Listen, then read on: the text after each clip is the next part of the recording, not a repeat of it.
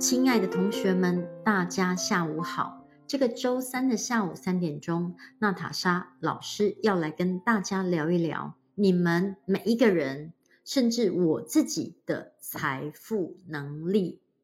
再强调一次哦，财富能力。从以前到现在，从小到大，我们每一个人的嘴巴里面就常常会出现一句话，我想要有钱啊，我要有钱，我想成为有钱人。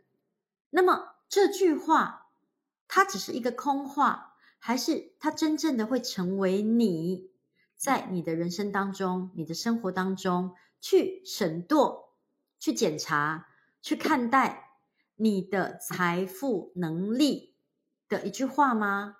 就像我想要当画家，我想要当音乐家。当你想要当画家、音乐家、舞蹈家，你有没有画画的能力？你有没有舞蹈的能力、跳舞的能力？你有没有演奏、弹唱音乐的能力？这个能力是一种现实的、实际的能力，它不是空泛的哦。所以这一堂课非常非常非常适合你们，一定要分享给你们身边，无论是你们的朋友、你们的家人、你们的学员、你们的个案，你所认识的每一个人都一定要来听这一堂课。凡是天天念叨，或者是曾经说过我想要变有钱，我想要成为有钱人，我想要有很多钱的人，都一定要来听这堂课。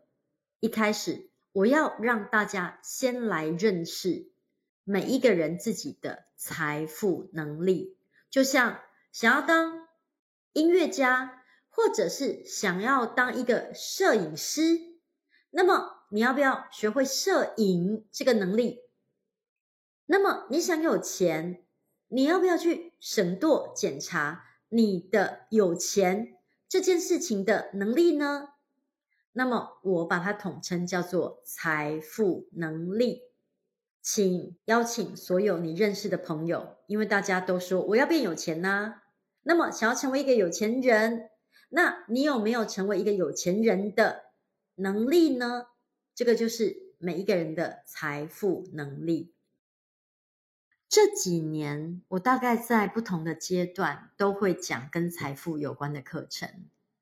当然，不同的阶段因应我个人财富能力，或者是跟财富有关的学习成长，我可能会片段的讲一些跟财富有关的话题。但今天啊，我觉得这个话题好像来到了一个顶峰一个高峰，一个圆满的顶峰。怎么说？以前我也讲过，赚钱、花钱、存钱是三件不一样的事情，这是三件不一样的事情。但是我却还没有能够意识到，这三件不同的事情，它其实根本就是三个每一个人属于自己财富有关的一种能力，就像生活技能一样哦。你会开车吗？你有没有驾照？你会游泳吗？你会潜水吗？你会开飞机吗？你会骑自行车吗？你有没有能力去搭捷运，或者是坐公交车？你有没有能力打车？还是你有没有能力走路，走到那个城市？这个都是能力呀。以前我跟大家聊，赚钱、花钱、存钱是三件不同的事情，请大家不要混为一谈，它会互相有影响，但是它却不是同样一件事。这是以前娜老师会跟大家聊的，跟赚钱、花钱、存钱有关的三件事。那么你们现在就去看看你们生活中属于自己这三件事的能力。你会赚钱吗？你有赚钱的能力吗？你现在有赚多少钱的能力？这是第一个问题。第二个问题，你有花钱的能力吗？有很多人哦，可能会想说，那老师，你问这一题真的好奇怪哦，我就是天天都想花钱啊，我很爱花钱啊，我怎么会没有花钱的能力？请你不要自以为是，想得太早，也说得太好，有可能你没有花钱的能力哦。或者你有没有存钱的能力？可能这个问题比较简单，没有存款的人就会说，哦，对，我都没有存钱的能力，我就是没有这个能力啊。那如果你没有存钱的能力，那要怎么办呢？因为今天的课程在朋友圈里面我分享的就是你有存钱的能力吗？一个人有了存钱的能力，才有可能变成有钱人。如果你很会赚钱，你也很会花钱，但是你不会存钱，甚至你不会花钱啊，你很会赚钱啊，而你不会存钱，那也有可能你没办法成为一个有钱人。这个三件事情虽然是独立的，但是他们互相会息息相关。以前呢，我们容易把他们三件事混为一谈，我赚的钱就是要拿来存的，还是我有钱要花，所以我会去赚钱，我存这些钱呢不能动，因为他要来买房子，所以我不能花，我只能存。有很多的纠葛在这三件事情上。以前你们听到那老师的课，知道这三件事情可以独立去看待，我们练习独立去看待这三件事。但现在我要更深刻的跟大家分享，这三件事呢，其实是每一个人日常生活人格特质里面特有的能力哦，它是一个能力。你有赚钱的能力吗？你有花钱的能力吗？还有你有存钱的能力吗？当我在提问你们这三件事之后呢，我就回头来问问我自己，或者是回想我自己。比如说，我有赚钱的能力吗？这件事情啊，其实在15、16年前，我一个人啊，孤身来到了台北，站在夜市的档口。当时我跌入人生的谷底，在夜市站在摆摊的摊位面前，那时候我问过我自己这个问题耶。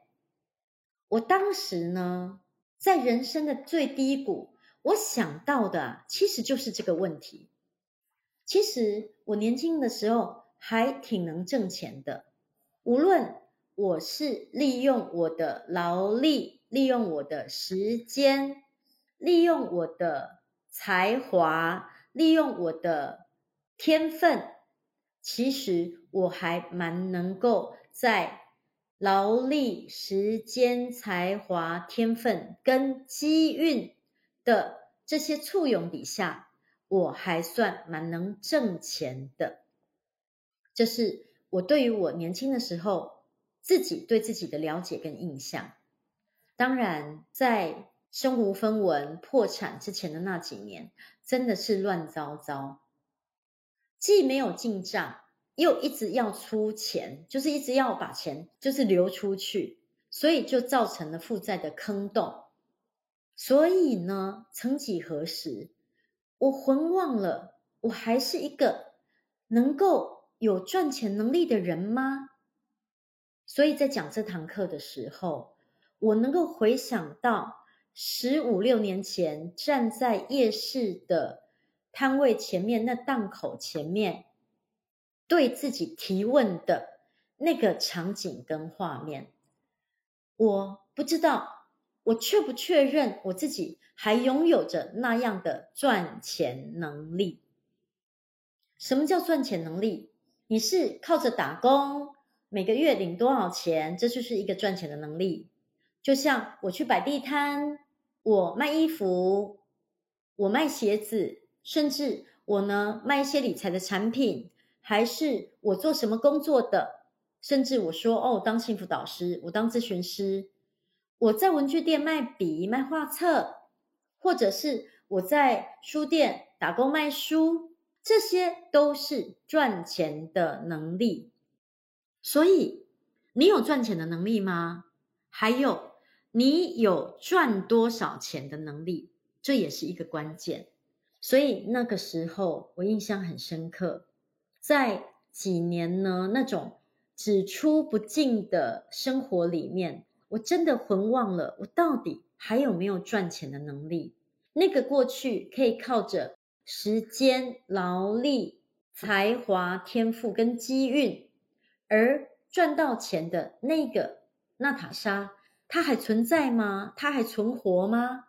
所以在夜市的摆摊的开始，我对我自己提出了这个问题。当然很庆幸的，非常庆幸，在提问之后，我根本没有时间去考虑这个问题的答案，因为我一样用着我的时间，用着我的劳力，用着我的天分跟才华以及机运，我真的开始挣钱了。我觉得还好我还会赚钱，这个赚钱的能力还在我身上。哇，真的是万幸万幸，庆幸啊，不幸中的大幸。那什么是赚钱的能力？当时在夜市50块、100块、200块、1000块，就是你贩卖一个你的劳力，贩卖你的服务，贩卖你的产品，然后把客户支付的钱收进来，就是那个赚钱的能力。请不要把赚钱的能力想成什么投多少钱赚多少钱，那个其实不是赚钱的能力。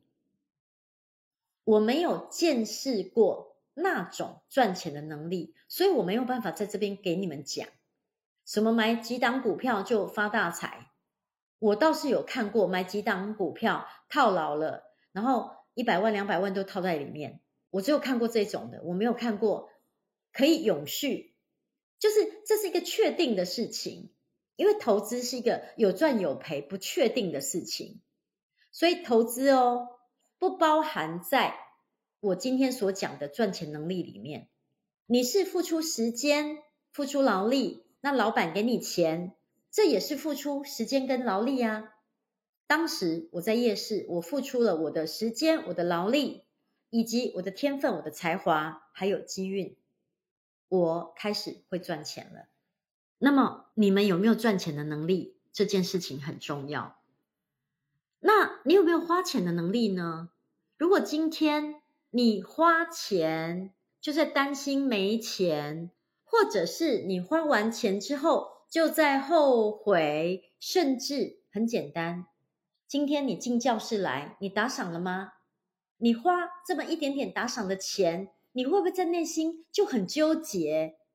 如果当你花钱有这么多担忧、压力、纠结、后悔、不舍这些，如果你有那么多的情绪，不是说你把钱花出去就代表你有花钱的能力，而是你其实并不具备花钱的能力，却花了钱，这才是最糟糕的地方，真的。这个才是最糟糕的地方。你没有这个能力嘛，就像你没有弹钢琴的能力，你却现在要弹钢琴了，然后弹得乱糟糟。当你没有花钱的能力，这个钱却要花出去了，那当然搞得生活乱糟糟的嘛。我记得以前常常干这种事，去买衣服，然后买了一堆衣服，然后回来花了很多钱，然后就开始后悔，我刚刚干嘛要花这个钱呢？就不应该花这个钱。哇，这些衣服也不需要那么多衣服好浪费，就开始。当有这种情绪跟能量困扰的时候，你已经知道你并没有花钱的能力。比如说，当我们去用一个贷款买一个房子，贷款还不上，所以你是有能力去买这个房子的吗？没有啊。那为什么你会贷款去买这个房子呢？你根本就没有能力买这个房子。那么你贷款你就还不上，你还不上贷款，你就没有花这个钱去买这个房子的能力呀。所以你有花钱的能力吗？花钱的能力分三种。第一种就是现在有钱，那我现在有钱花，对不对？或者另外一种，你其实是有钱花的啊，但你舍不得花，你不敢花，你不知道怎么花，你没有办法享受，你一直站在那里，因为所有的恐惧不安全感抓着你，你没有办法花钱。或者花钱之前很纠结，花钱之后也很纠结，各种花钱前后的纠结让你产生压力跟痛苦。所以现在问起来哦，你到底有没有花钱的能力？可能没有哦。平常你只是需要花这个钱，或者你有一个不好的习惯，惯性花一些你可能不需要花的钱，这也是花钱能力的负向版本。所以其实想清楚了之后，你会发现哦，原来花钱居然比赚钱跟存钱更是一门深刻的学问、技术跟能力。有没有发现呢？所以要不要把这个课赶快链接呢发给你的朋友跟学员，发给你的个案，发给你的家人，让大家听看看到底你们有没有花钱的能力。所以呢，我记得我开始逐渐的认识花钱的能力这件事情，是在大概我疗愈了几年之后，我居然已经可以开始跟我的女儿交流花钱的能力的这件事情。比如说有一次雨桐就说要买一双鞋子，然后当时呢那双鞋子可能要8000块台币，然后他就说他想要买那个鞋子。那你说，那老师你不是教我们说跟孩子都说好吗？对，我说好，但是我也提了一个问题给他，我说这个月你已经买了2双鞋子了，而你跟妈咪要求要买这个鞋子，我也会买给你，因为我就是那种妈妈，孩子呢想要什么我就会尽量去满足。但是我想问问看你，我们这个家庭是一个可以去买一双8000块的鞋子这样的家庭吗？我们的经济实力是这一类的吗？可以买，我会买，好，我们来买，我们去买。但是我开始会跟孩子讲这样的话，我觉得我好有成长哦，在那一次我就知道我不一样了，我成长了，疗愈有成。我不能没有那个花钱的实力还去做这个事嘛，但以前呢可能就会这么做了。可是我呢会去跟孩子交流这件事。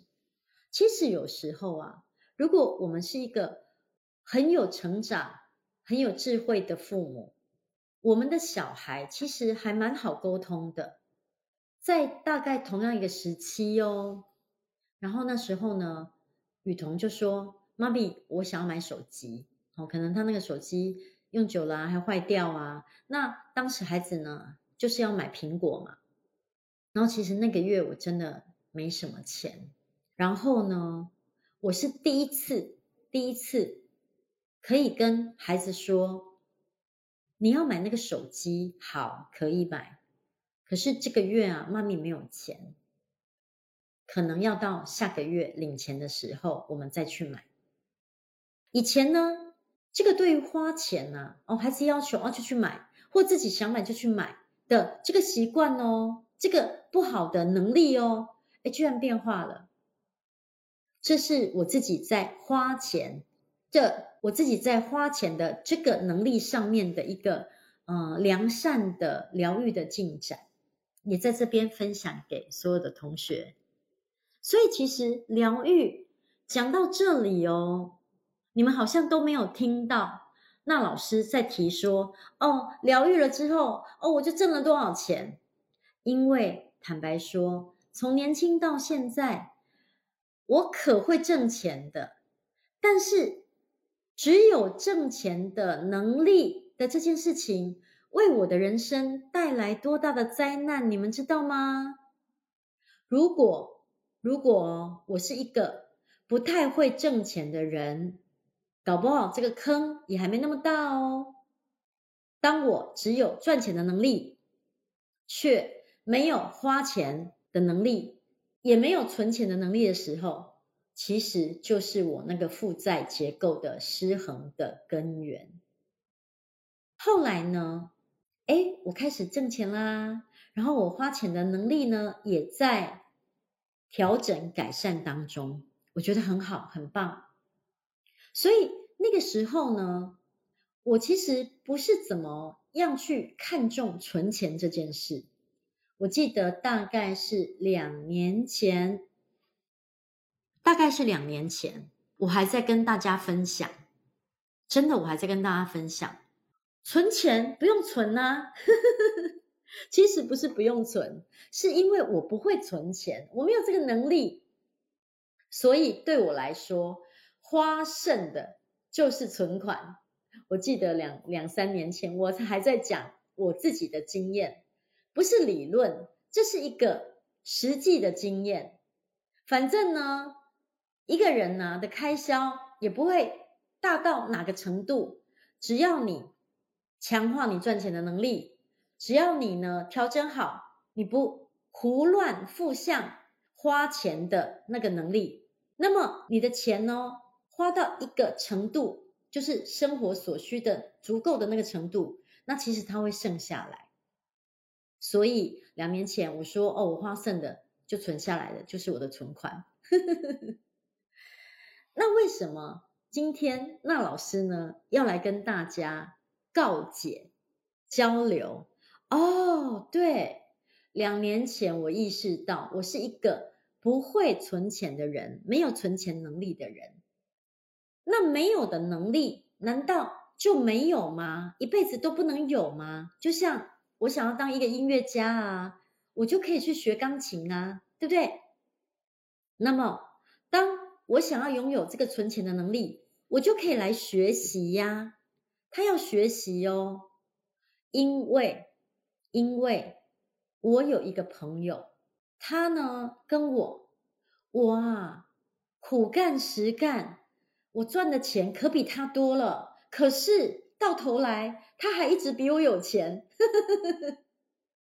其实这是一个科学题目，我就百思不得其解啊，为什么会这样？对，以前呢我都以为对，我花的钱啊真的比他多多了。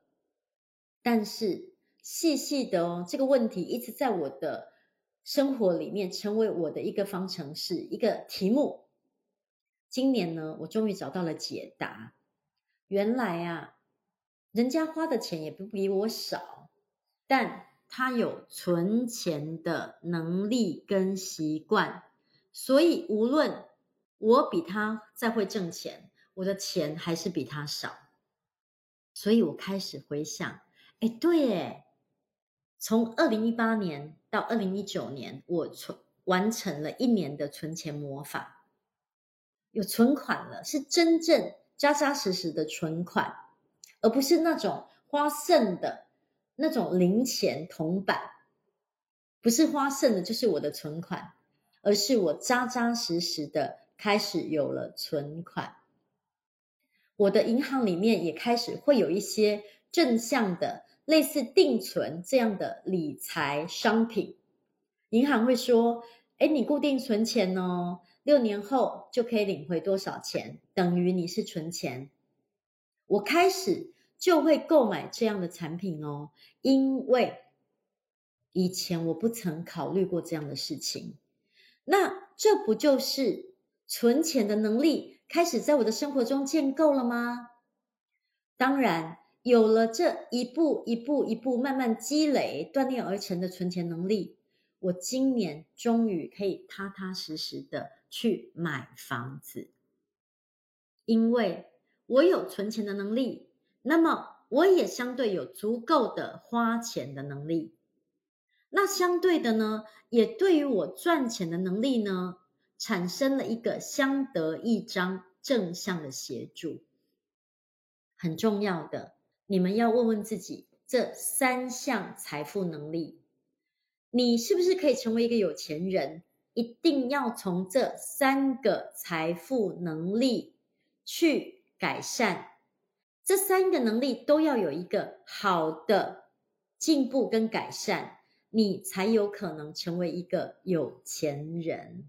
在2020年12月份，这2020年即将要结束的这个尾声哦，那老师把这门课送给全天下的每一个人，因为我们每一个人都渴望要有钱，能够自己跟家人过上一个好日子。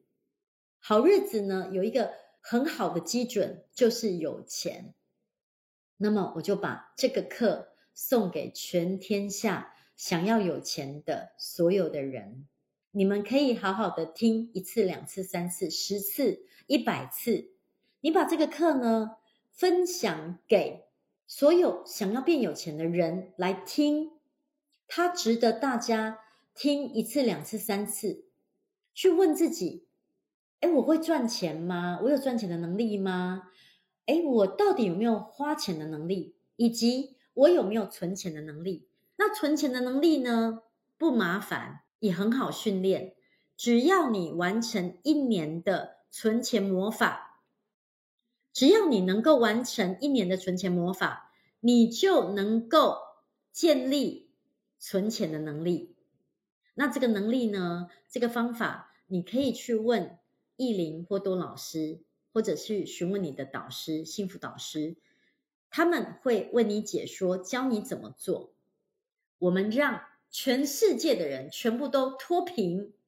你不要说那个人很有钱，有钱的人也觉得自己很贫穷，每一个人贫穷的定义不一样嘛。再有钱的人，他也觉得我的钱还要更多一些些。那么如何奠定自己存钱的能力？